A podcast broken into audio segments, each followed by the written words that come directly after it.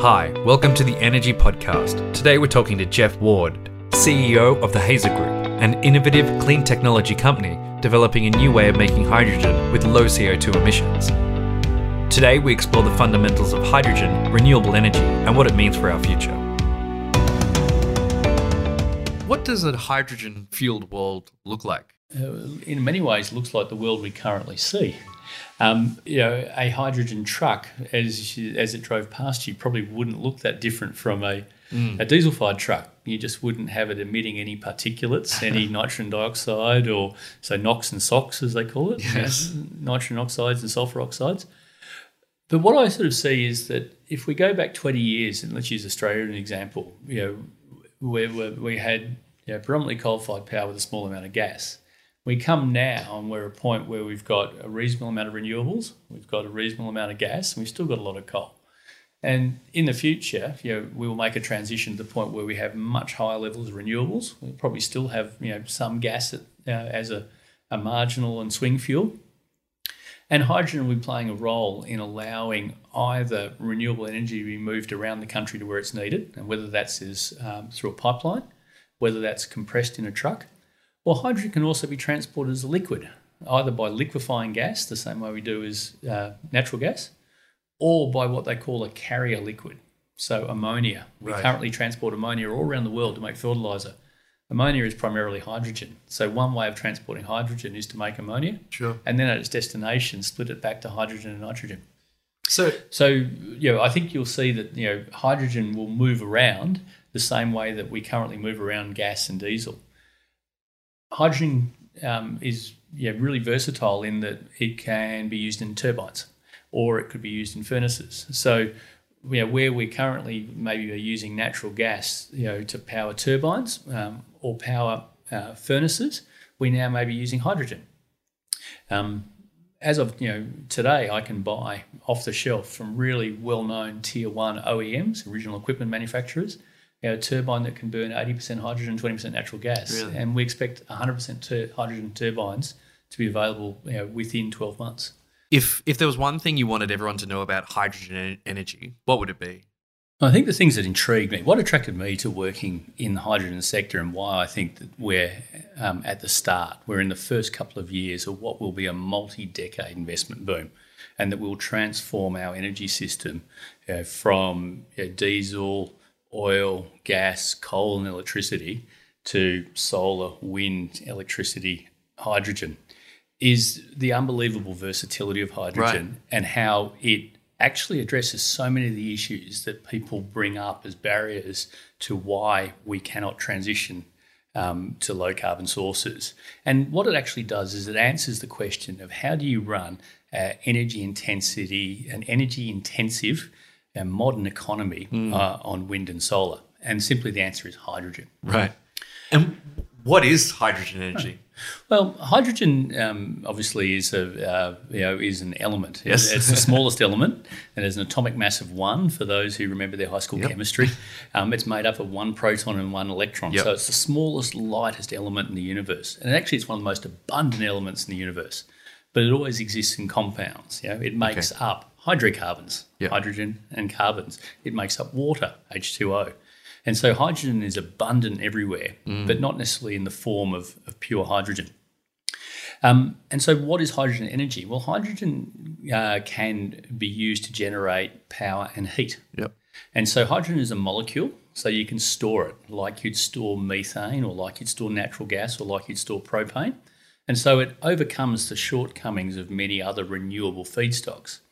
Now, hydrogen can be thought of as a renewable energy because in the future, and we can currently already do this, but we'll do it more and at a bigger scale and at a lower cost in the future, you can make hydrogen from wind energy, solar energy, any form of electricity, but particularly renewable energy, um, and water. Right? So you use an electric current to split um, the water molecule into hydrogen and oxygen. Right. Now, the other half of that equation is that if you combine hydrogen and oxygen in a fuel cell, mm-hmm you get out electricity plus water plus heat. Right. So you take heat, electricity, and water to make hydrogen, and you get out heat, electricity, and water. And so that cycle can be infinitely repeated without um, producing any carbon or releasing any carbon or releasing any waste. Fantastic. Now, hydrogen itself can be used many different ways. Um, the global, uh, the World Hydrogen Council, um, sort of a global peak body for encouraging you know, the transition to hydrogen and the use of hydrogen, sort of has identified seven ways that it can decarbonise um, an economy. And you can draw a future, a future based on technologies which are available today of how in the future we could run all aspects of our economy on energy from renewable sources, storage through battery, hydro, you know, pumped hydro, and hydrogen. But also, hydrogen can directly replace diesel um, in heavy fleets or Right. in vehicles um, through the use of fuel cell electric vehicles.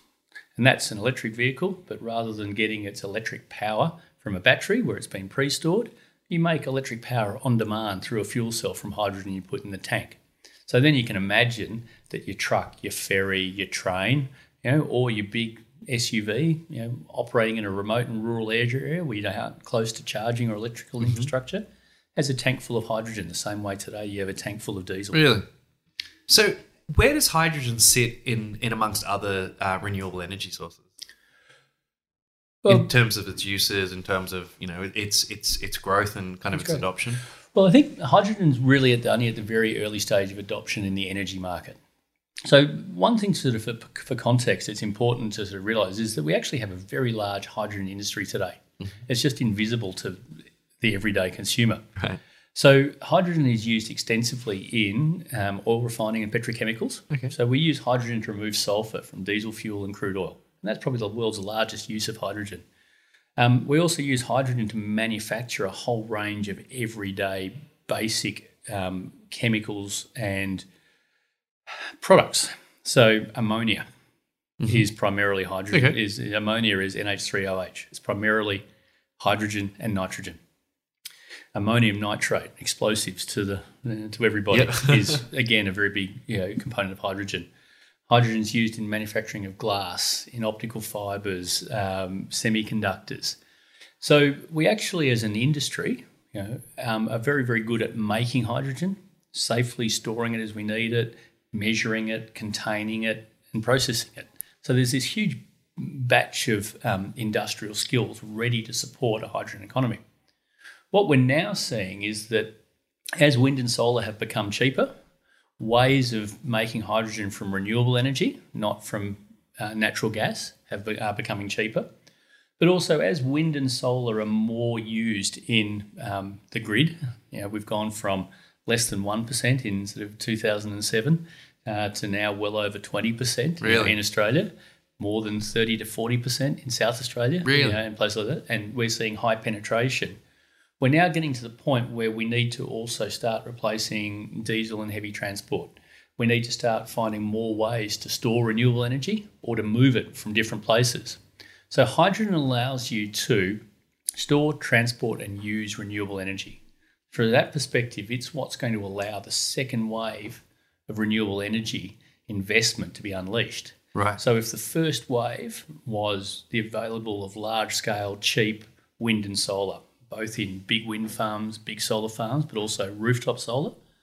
And if that was driven by the decreasing cost of solar cells and wind turbines, primarily driven by Chinese manufacturing and economies of scale, and as I think most listeners are aware, there's been massive price drops in the cost Yes, of renewable energy. definitely. So from well over two hundred dollars a megawatt hour, you know, to under twenty dollars a megawatt hour in, in locations now. Right. So we've seen a 90 or 95% drop in the price of renewable energy.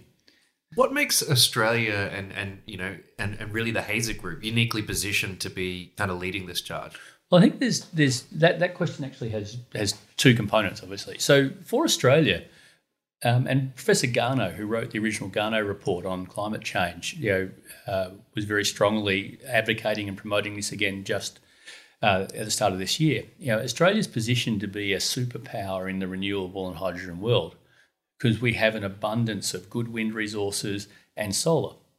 And so, just as some of our key trading partners today, Japan in particular, and Korea, do not have domestic gas, coal, or oil, they actually don't have many domestic um, renewable resources either. Right. So, they're not particularly sunny and they're not particularly windy. And so, in the future, where hydrogen is poised to play a role in allowing us to take the renewable component of our networks from the 30 or 40% that we're reaching today and starting to struggle with variability and intermittency to up to 70 or 80%. Then also, it will allow us to use all of the excess wind and solar resources we have in Australia to create hydrogen, which can then be exported. So, if it's difficult to export an electron, you'd need a very long cable. Yeah. Of course, we're really good at exporting gas, Mm. and hydrogen can be transported, and it can be transported in a pipeline as gas. Right. Um, I sometimes reflect that everything old is new again, or everything new is old again. So when um, you know the great industrializing cities of the the late 1800s built their town gas networks. Yes. So in Australia, our oldest corporation is AGL, Yeah. Australian Gas and Light Company. Um, if you think of the gas networks in London and yeah, New York and the other great industrial cities of that era, they were supplied by something that was called town gas because it was decades before we had natural gas available. Now, town gas was about 50% methane and about 50% hydrogen because it was created by the partial burning of coal. Right. So we actually historically go back, have Yeah. always used a lot of gas in our networks. And so we're heading back to that point. why is it now? Sorry to cut you off. That's it. Why is it now that we're turning to hydrogen? Like, why hasn't this happened before? Well, I think, like all technologies, um, the technology matures um, in what I sort of describe physically or in an engineering sense before it does economically or commercially. Yes. So you've actually got to make the thing work really, really well. And then it's about how do we bring its cost down? Because bringing cost down of a technology is often about the supply chain, the suppliers, the maintainers, and it's about scale. Yeah. So if you do something in one or two times, it's very expensive. If you do something at mass, it's not very expensive. Um, of course, the great example of that, you know, is things like cars, televisions, um, but also, you know, solar is the great example. That you know, approximately, you know, a lot of solar cell development was done to support the original uh, Moon program, the- Yes. the Apollo program. That's where a lot of the solar technology was really matured. And if you look back now, I think the, the panels they were using were probably somewhere north of forty thousand dollars a watt. Is a figure I've heard That's quoted. incredible. and if you think now that panels we're now down around about four cents a watt. yep. Now that's over fifty years, but yeah, prices have come down. Now, why are we looking at hydrogen now? Two reasons. One, we've now got an abundant supply of, of, of low cost wind and solar energy, and we're struggling to use it effectively. So we need something that allows us to store, transport, and use that in more flexible ways. And hydrogen allows us to do an enormous number of things with that energy. Yeah. Secondly, we're now uh, trying to um, decarbonise some sections of the economy that have been relatively difficult to decarbonise. So, yeah, there's a lot of focus on getting more renewable energy into electricity, but that only makes up about 25% of Australia's emissions. You know, we've also been able to decarbonise things like buildings through better building efficiency, so more energy efficient buildings. But we still have to decarbonise transport, agriculture, and there's been some good moves in that area. Uh, but long term, if we're going to achieve the targets uh, that the states are setting of net zero emissions by 2050 or the Paris targets, which are broadly similar, uh, then we have to work out how to decarbonise heavy industry, cement, steel, fertilisers. Um, and hydrogen offers a pathway to do that as well if we can produce it at an enormous scale and if we can produce it very cheaply. So the world is now turning itself to how do we make the most effective use um, of this abundant supply of now very cheap renewable energy. Right. At the same time, unbeknownst to sort of most observers, you know, there's been an enormous amount of work being done on hydrogen cars, on vessels, um, boats, ferries, etc., trains. You know, we have operating hydrogen trains in Germany. But also, enormous amount has been done on the production side, Yeah. the use of electrolyzers or emerging technologies like Hazer's. Um, and all of those are coming together. They're just becoming to the point where they're not cost competitive yet, but we can see they will be in quite a near future. And so now it's the point of how do we achieve that ramp up of scale to take advantage of the abundant supply of energy Yes. we're starting to use less effectively, and also start to offer a pathway for that um, large scale carbon reduction in an industrial economy without shutting industries down, without moving businesses offshore. And that's the great opportunity for Australia that as we try to decarbonise those types of industries, then our renewable energy capacity, you know, um, at low carbon, uh, could see us emerge again as a major player in a lot of those you know, very heat and energy intensive industries.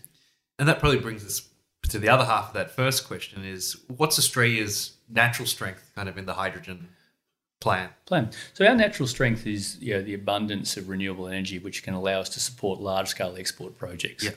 Um, our technology and our company is focusing on a, a slightly different niche from that. Um, but we're very supportive of that overall industry development. You know, we want to see the industry develop, and we want to see uh, you know it moved to the position where hydrogen is used as a transport fuel. It's used as a way of storing and using renewable energy. It's a way of providing grid stability and support.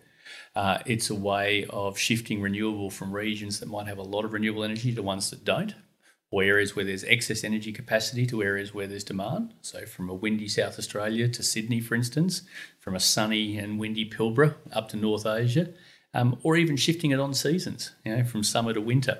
And that could be a summer to winter shift in Australia where we have an abundance of solar. It might be a winter to summer shift in Europe where they have abundance of offshore wind, for Right. instance. Yeah. Um, and so that's, I think, the, the drivers that having done some of the easy stuff, just you know, building you know, building energy efficiency, um, better land use practices, um, putting renewable energy into the grid, we've come down on our emissions, or are starting to come down on our emissions. Um, but now we have to do the more difficult things. We'll be back speaking to Jeff in just a moment. So Hazer is a, uh, a clean technology development company, and our focus at the moment is uh, well, our focus. I'll take it at the moment. Our focus is commercialising the Hazer process, and and that's a low emission, so low carbon emission way of making hydrogen and graphite. So to put that in context, you know, at the moment, ninety five percent or more of the world's hydrogen is made from natural gas. Um, and in that case, you take a methane molecule, and the chemical formula of methane is CH4, and it's one carbon atom with four hydrogen atoms. And you split that apart in the presence of steam. Um, and what you create is carbon dioxide and hydrogen. And it's a very effective, um, brutally sort of Victorian era way uh, of making hydrogen. Yep. So it makes it in large quantities really quite cheaply, but it produces a very high amount of CO2. Got it. So you know, estimates vary depending on the type of process they're using or the exact details, but probably about 10 to 12 tons of CO2 for every ton of hydrogen Wow.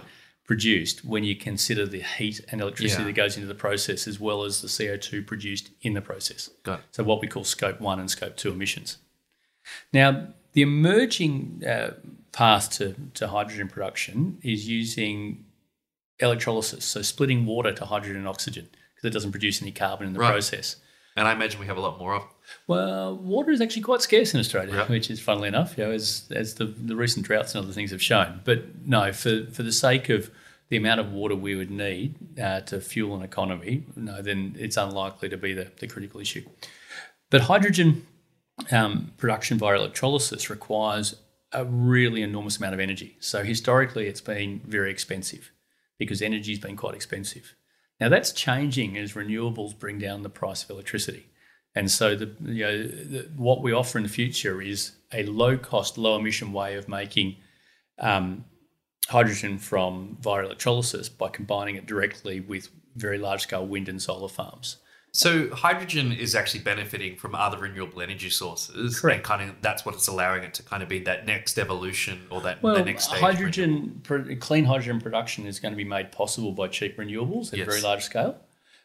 But hydrogen benefits the other renewables by offering a way of storing their power, transporting it, and we haven't spoken about it a lot today, but using it in a broad range of ways Sure. as a low carbon feedstock for industry, as a way of creating building or city block sized heat and power schemes, um, as a way of um, enabling grid stability and grid services, and directly as a transport fuel or as a feedstock for chemical processes.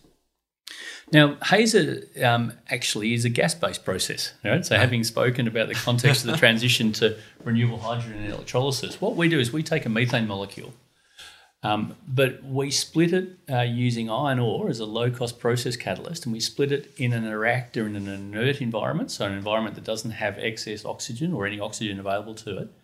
And so we produce hydrogen plus a solid graphite particle from each molecule.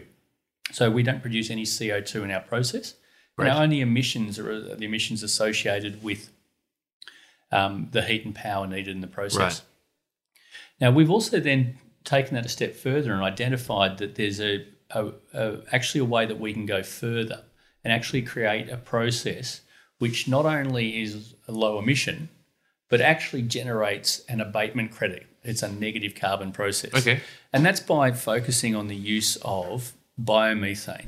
So methane that's come not from natural gas or you know a reservoir in the fossil fuel, Yes. but has actually come from the breakdown of organic waste. Okay. So it's come from um, gas digesters associated with wastewater treatment plants. It's come from landfill gas. So that's gas that is naturally generated when organic waste breaks down in landfills. Oh, or it's come from the disposal of agricultural waste or um, uh, food manufacturing waste. So associated with things like you know, abattoirs or pig or poultry productions, or associated with things like biomass facilities associated with industries like cane or corn or Sure. or other those. So when we use biogas, so when we use gas which um, is part of naturally occurring carbon rather than fossil fuel carbon, then we actually can generate an abatement credit of over 100 tonnes of CO2 abatement for each tonne of hydrogen we produce. Really? So that makes us by far and away the lowest carbon Yeah. emission process. Now, there's a number of other benefits of our process when we um, when we step through it. So both hydrogen and graphite um, are, are products that we think will be needed a lot more in the 21st century. So just like in the 20th century, we might have needed oil and coal and steel. In the 21st century, we're using more and more aluminium, titanium. Uh, we're using rare earths for, for things like permanent magnets in turbines. Um, and so we're using a lot of nickel and copper as we go to more electrification. Um, BHP were talking about that in their results only yesterday. So you can think about the concept of this idea of 21st century minerals versus 20th Okay. century minerals. Yeah, that's a good way to put it. Um, and if we look at both hydrogen and graphite, then we think both of them are going to see increased demand, you know, over not just years but decades. So hydrogen as a transport fuel, hydrogen as a way of storing and transporting renewable energy, hydrogen as a low carbon feedstock for our heavy industry processes, hydrogen in our pipelines for reducing the the carbon intensity of providing heat and power, hydrogen outright in turbines or fuel cells providing electricity, power, and heat. Um, but at the same time, carbon is going to be more, you know, carbon products, graphite is going to be more and more demand for batteries as we electrify more transport and as we use batteries more extensively, more general. Um, we also see you know an expanded role for carbon. We think over the, the next decades in advanced building materials. You know, as we se- search for building materials which have low carbon footprints, which are light and easy to use, which are fire retardant. You know, there's so many reasons where we, uh, we believe that it will also have uh, enhanced market demand over the next decade.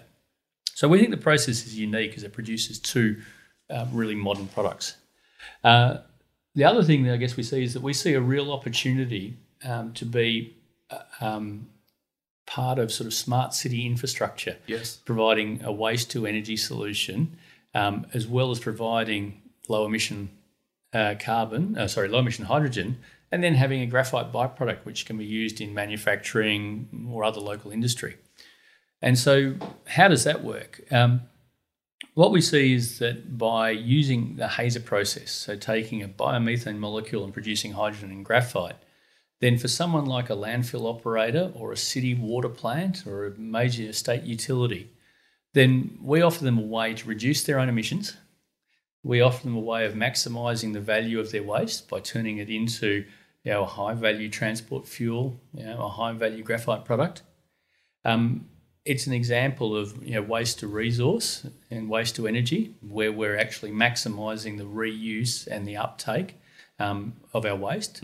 Yeah, so for all of those people on what I call my upstream side, you know, the waste, the utility people, it meets a whole lot of their really key objectives. Yeah. How do they reduce their emissions long term? How do they make their uh, operations as low cost as possible? You know, how do they maximise the benefit back to their local community of the service they provide? At the same time, by making hydrogen based on biomethane, then we offer a negative carbon product to our customers. And so, if you're a major trucking fleet, not only are you reducing your emissions uh, because of the hydrogen that you're using in place of diesel, but by using hydrogen from a Hazer plant that's been working with a wastewater treatment plant or a landfill, you then get an abatement credit, which you could use to offset the emissions from your fleet that's still operating course, on diesel yeah. or your other operations. Yes. So we think that's a really great niche to the customers. Then for the people, you know, I guess the bodies that knit it together, you know, the state or local governments that manage these types of activities, whether it's transport fleets mm. or waste, then it achieves so many of their objectives. You know, it increases local use of materials, it stimulates local economic activity, it creates you know, circular chains within you know, the circular economy within local area. So we think we've got a you know a unique process. Um, it's strongly protected by patents. It's uh, IP that came out of the Australian university system, which we're very proud of. Um, we think we've got an innovative commercial niche in that we've identified that in the in the in the hydrogen market at the moment we're in early stage. So we're doing demonstration projects and working with early adopters. So an opportunity, an offering such as ours that allows um, so many benefits beyond just the production of hydrogen, we think will naturally get to the front of the queue. We hope. Yes. Um, and so we think we're really well poised to actually bring this technology, you know, to maturation, you know, as the market starts to find its feet and establish its models. What 2019 was a busy year for you guys. What were some of the highlights for you? Well, 2019 was critical for us because it was this transition from being a laboratory and pilot Right. technology to one which people could see and feel and touch. So our main focus in 2019 uh, was in uh, starting uh, the the process of developing a first commercial demonstration project. So if I step back in our technology a little bit, our technology, uh, after being originally developed in the universities, then went through some uh, stages of pre-commercial research and some laboratory research. Um, and those programs were, were run very successfully by the Hazer team uh, with the University of Sydney. Through 2017 and into 2018, we went to the next stage of developing the technology with the pilot plants. So that was um, a pilot plant, and we actually have two pilot plants. You know, one owned by Hazer and one owned by our collaboration partner, Mineral Resources. And those pilot plants upscaled the core piece of the technology, the, the reactor. You know, the vessel that creates, manages, and controls the reaction that transforms the methane into hydrogen and graphite.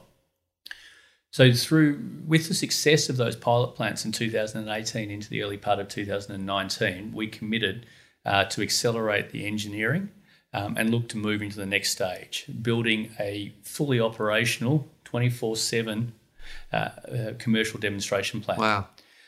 Now, through 2019, we achieved a, number of milestones that we look to finish off in the first part of this year so that we can enter construction of this plant. And as we've uh, spoken to shareholders and others about before, our objective is to be able to take a final investment decision on this project in the first quarter of this year, uh, with a view to having the plant uh, completed and commissioned uh, before the end of first quarter next year, so um, first quarter 2021. The, the key steps in getting that done was, you know, firstly, we, we initiated um, early engineering studies, which we call FEED studies, front end engineering and design. Um, we then established a memorandum of understanding with the Water Corporation in Western Australia, so this, the utility that provides water and drainage services to the city of Perth. Um, and under that MOU, we have um, agreed uh, with them that we will buy biogas from, from their Woodman Point wastewater treatment plant that's currently being flared, and that they'll also allow us to establish the commercial demonstration pa- plant on um, land that's part of their wastewater treatment site. Great. And so that's a collaboration where they hope that we can prove and demonstrate a technology that will long term enhance their business. And we were looking for a partner uh, that would give us um, an operating site and access to the biogas we needed to prove our project. And so that's a, a relationship that we developed in 2019 um, and is uh, we've been very grateful for their Yeah. cooperation and collaboration. And it, uh, in my view, continues to go from strength to strength. So we now have a term sheet with them for the supply of biogas. So they will sell biogas to us for us to process into hydrogen and graphite. And we also have a term sheet on the collaboration and development agreement about how we will um, be allowed access uh, to their site, and you know what rules and protocols we'll both observe for safety Yeah. and good operations. That was uh, obviously very key because that then gave us a specific location we could start engineering around and gave us a specific quality of feed we could start engineering around. So, through the second half of the year, we then kicked off what we call an ECI, an early contractor involvement uh, engineering strategy, where we commenced uh, an update of the feed study and the commencement of a detailed design exercise with an external engineering contractor. And we're working with an innovative uh, smaller engineering company in Perth called Primero Group, and they've uh, provided uh, a really good engineering service to us. Great. So that uh, engineering product has been developed up over the last six uh, six months, and to provide the uh, the process flow diagrams, the, the piping instrumentation diagrams, the equipment data sheets, the material balances, the utility requirements, to allow us to develop a uh, a robust and detailed uh, capex and opex estimates for the plant, and a set of plans which we could then um, use to, um, uh, to to let the contracting and supply Sure. of the of the project. So that's progressed uh, really well, and we're hoping to tie that up. The final details are up to allow the project decision to be made this quarter. Um, the other sort of key components were, of course, how do we start funding the project? Yes. And um, a major you know, development and the big step forward there was our agreement with ARENA. You know, ARENA is the Australian Renewable Energy Agency Yes. uh, established oh, a number of years ago now, and they um, support the development of technologies which are in the pre-commercial or near-commercial stage um, through grant funding.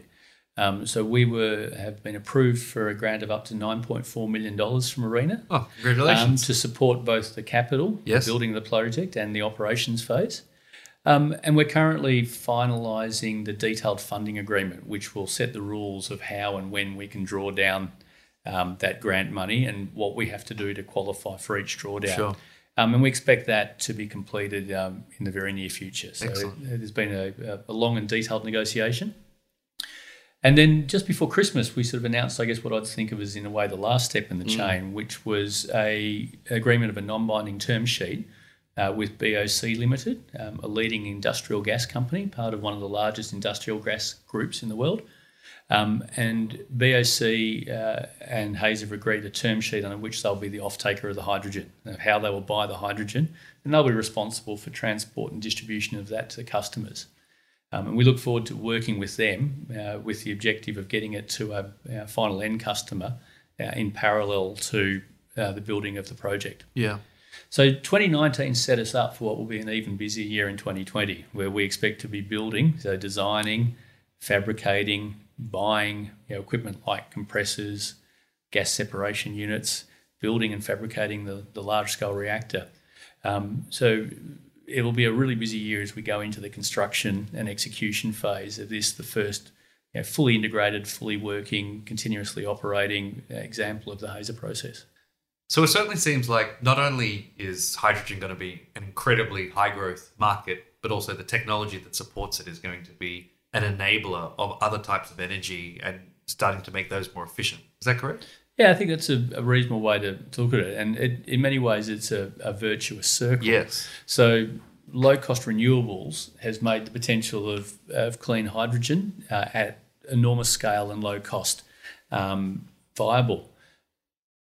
The fact that that's likely to be viable then shows us a way that we can decarbonise transport and that we can provide storage to, to make advantage of those low cost renewables using hydrogen as the storage medium, but also as a way that we can decarbonise industry. So those two have reinforced each other. Yes. You know, that hydrogen means that we can make the most advantage of the plunging cost of renewables, and the plunging cost of renewables makes hydrogen cheap, and that therefore hydrogen can be used. I guess the other sort of virtuous circle there is that you know the, the basic chemistry of hydrogen plus oxygen makes water, so that you can you know you can use hydrogen time and time again without ever you know adding emissions into the uh, into the atmosphere. So that that'll work together. I think the other thing that'll work together is just essentially um, efficiency. Uh, another way that I think that we can think about where hydrogen is um, a great enabler is that um, a hydrogen vehicle uh, is an electric vehicle Yes. um, which wasn't immediately apparent to me before I started working in the industry. And so in the future, you know, we could think about having um, electric vehicles charged by batteries, Yes. which are really good for urban driving, for cars that uh, aren't used all the time. So if you think of something like your Uber fleet or people using cars to get to and from work or move people, uh, pick people up from school, children up from school, move, you know, move people around. But on the other hand, you could see, uh, you know, and those vehicles are likely to be really cheap, quite small, but they take time to charge. Um, on the other hand, you know, a hydrogen fuel cell vehicle still has an electric motor, still has an electric drivetrain, so will still benefit from all of the economies of scale that we're seeing coming in the electric vehicle industry. But it powers its motor by making electricity on demand by putting hydrogen through a fuel cell. Yes. And so when you put hydrogen through a fuel cell, as we've spoken about a couple of times, you get water out the tailpipe, no other emissions. But that means a hydrogen car can be refueled the same way that you refuel your diesel Land Cruiser or you know your petrol Corolla today, you Yeah. know, or your Kenworth truck, you know, or your Mack truck. And so, particularly for large vehicles, for vehicles which have um, long range requirements, for vehicles which maybe are not reliably in the same place for charging uh, as often, um, you can fill them up at a Bowser. You know, it even looks the hydrogen Bowser looks like a petrol Bowser. There's actually two hydrogen refueling stations in Australia, but Canberra opened one in December, which will support an initial fleet of 20 hydrogen Excellent. vehicles. So you know you can see um, a world where hydrogen you know, will also address those concerns people have about range, heavy vehicles, truck fleets, and it's possible to imagine um, that maybe smaller and lighter vehicles will be more battery, and heavier and larger vehicles will be more hydrogen. Look, thank you so much for your time today. I- I've learned a lot. I'm sure our listeners are going to learn a lot. Um, and hope to talk to you again soon. Thank you very much. Thanks for tuning in. We'll be back next time to talk about the business behind energy. For more information about Hazer Group, please head to their website at www.hazergroup.com.au.